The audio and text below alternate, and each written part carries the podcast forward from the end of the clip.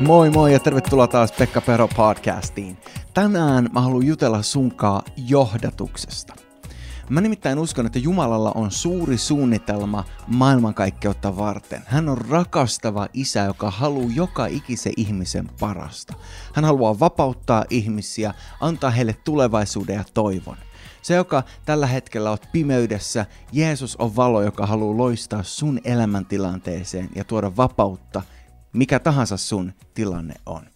Hän haluaa vapauttaa katkeruudesta, anteeksi antamattomuudesta, itse säälistä, itsesi alaspainamisesta, muiden sanoista, jotka on niin kuin kahleita sun sydämen ympärillä. Jeesus sanoi itsestään, että sen, jonka poika tekee vapaaksi, on todella vapaa. Ja mä uskon, että Jumala haluaa tänään auttaa sua kohti suurempaa vapautta sun elämässä. Kun me puhutaan tuosta Jumalan suuresta suunnitelmasta, niin automaattisesti nousee kysymys, miten mä sen löydän ja miten mä voin siinä kasvaa. Mä haluaisin tänään nostaa muutama ajatuksen raamatusta sulle ja mulle siitä, miten Jumalan suunnitelma usein avautuu askel kerrallaan. Me monesti haluttais nähdä koko matka loppuun asti. Mitä musta tulee, kun musta tulee iso. Me haluttais nähdä pidemmälle kuin mitä me tällä hetkellä nähdään. Mutta mä uskon, että Jumalan suunnitelma keskittyy ensisijaisesti sun seuraavaan askeleen. Ja sitten kun sä oot ottanut sen askeleen, niin voi ruveta avautumaan tie eteenpäin. Me haluttiin aloittaa tämä podcast ihan alun perin, mun vaimon Nea ja Hyvä Sanoma ryn kanssa, jos mä oon töissä, sen takia, että me halutaan motivoida, rohkaista ja auttaa sua eteenpäin elämässä, uskossa ja Jumalan tuntemisessa. Tuo eteenpäin meneminen tapahtuu askel kerrallaan.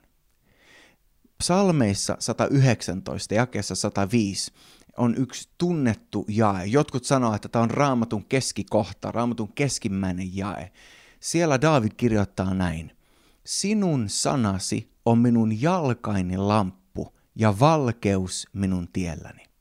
Mä muistan vuosia sitten, kun mä ensimmäistä kertaa kuulin tästä jakeesta syvemmin opetettavan, niin raamatuopettaja piirsi silloin taululle kuvan ihmisestä. Ja hän selosti, että siihen aikaan kun raamattu kirjoitettiin, niin ei ollut sähkölamppuja, taskulamppuja eikä mitään valaistimia niin kuin meillä tänä päivänä on, vaan jalkain lamppu oli käytännössä kynttilä tai pieni sellainen niin kuin miksi sitä kutsuisi Nealla, mun vaimolla on näitä joulun aikaa hirveästi, lyhty taitaa ehkä olla se oikea sana.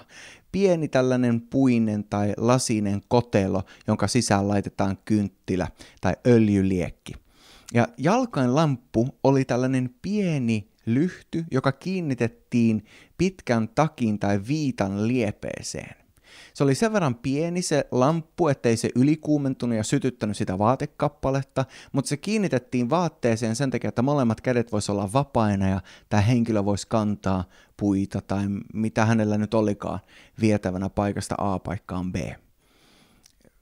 Välimeren maissa tulee iltasin pimeä, ja kun se pimeä tulee, niin se on monesti todella pimeää ja yllättävän nopeastikin. Ja tämä jalkalamppu oli sellainen, mitä tarvittiin iltasin oikeastaan mihin tahansa, mitä ihmiset halusi tehdä. Jalkain lamppu oli kuitenkin sen takia, koska se oli niin pieni, niin aika huono tiennäyttäjä. Käytännössä se näytti vain yhden askeleen kerrallaan, eli ihmisen piti tietää suurin piirtein, mihin hän on menossa, ja hän näki aina sen yhden tai kaksi askelta, ja kun hän otti ne askeleet, niin se lamppu luonnollisesti kulki mukana ja sitten taas valaisi seuraavat askeleet. Eli kun David kirjoittaa psalmissa, että Jumalan sana on mun jalkani lamppu, ja valkeus minun tielläni, niin se ei suinkaan ole niin kuin jotkut xenon valot sun mersussa, että sä voit heti kerralla nähdä kilometrien päähän. Ei vaan monesti Jumalan lamppu, Jumalan suunnitelma ja se, mitä hän valaisee meidän elämää, on enemmän niin kuin tuo pieni öljylamppu lyhty, jonka avulla me nähdään se yksi tai kaksi askelta. Silloin kun Jumala puhuu meille, niin harvemmin me nähdään kilometrien päähän. Useimmin me nähdään vain seuraava askel. Ja tosi usein se seuraava askel liittyy ihan johonkin käytännön asiaan meidän elämässä. Se voi olla esimerkiksi anteeksi antamus, että meidän pitää antaa jollekin anteeksi, joka on tehnyt väärin meitä kohtaan. Tai se voi olla, että se meidän pitää tunnustaa meidän omat synnit. Sä oot varastanut tai valehdellut tai tehnyt jotain, mitä sun ei olisi pitänyt tehdä. Ja joka kerta, kun sä alat rukoilee, niin sulle tulee se yksi asia mieleen.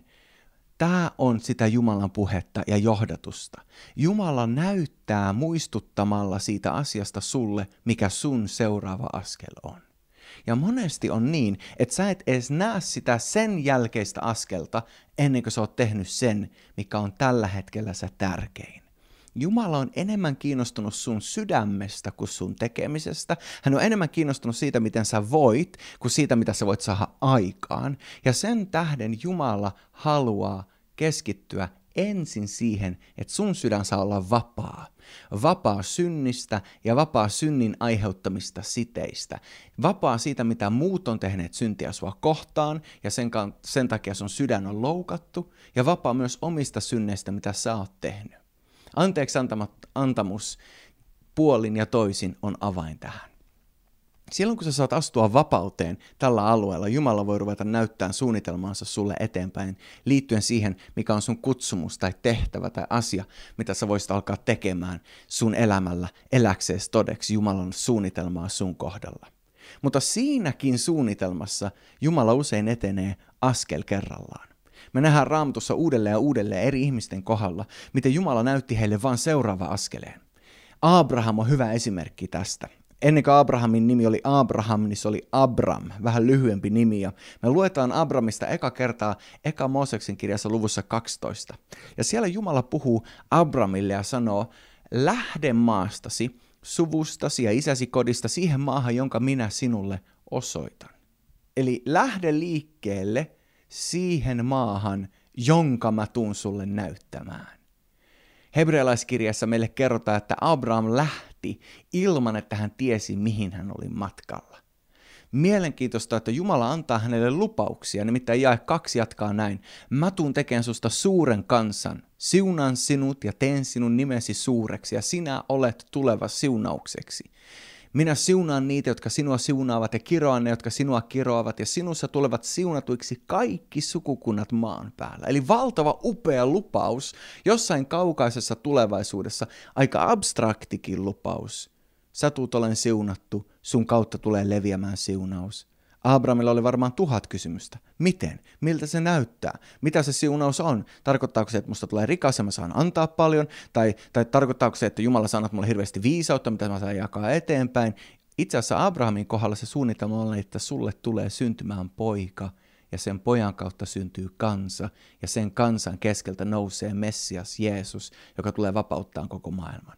Se suunnitelma, jota Jumala oli paljastamassa Abrahamille, oli satoja vuosia kestävä suunnitelma, josta Abrahamille oli pieni osuus, ja Jumala puhui sen aika abstraktilla tavalla. Ja Abrahamin täytyy luottaa Jumalaan.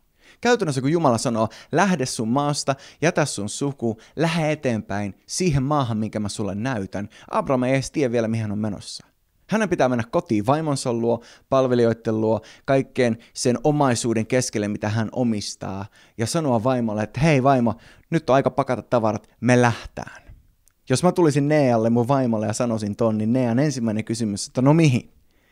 Abramilla ei ollut vastausta. Siinä vaiheessa Abramin vaimo Saaran täytyy luottaa siihen, että Abram oli kuullut Jumalan. He vaan nimittäin pakkas tavaransa ja lähti liikkeelle. Ja vasta kun he lähti eteenpäin, niin vasta sit Jumala näytti, mihin matka oli. Uudessa testamentissa me nähdään tätä samaa periaatetta, että Jumala näyttää usein yksi askel kerrallaan, mikä meidän seuraava tilanne meidän elämässä on. Nimittäin Paavalin kohdalla, jonka nimi tässä vaiheessa oli vielä Saul, kun Jumala ilmestyy hänelle – Oot ehkä kuullut tämän tarinan. Hän on matkalla ratsastaa Aasia. Yhtäkkiä tulee valtavan kirkas valo taivaalta ja hän kuulee äänen ja tipahtaa Aasin kyydistä.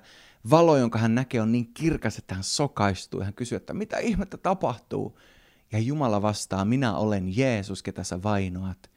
Ja Paavali kysyy, Saul kysyy, mitä mun pitää tehdä? Niin Jeesus vastaa, mene kaupunkiin, niin sinulle sanotaan, mitä sun pitää tehdä.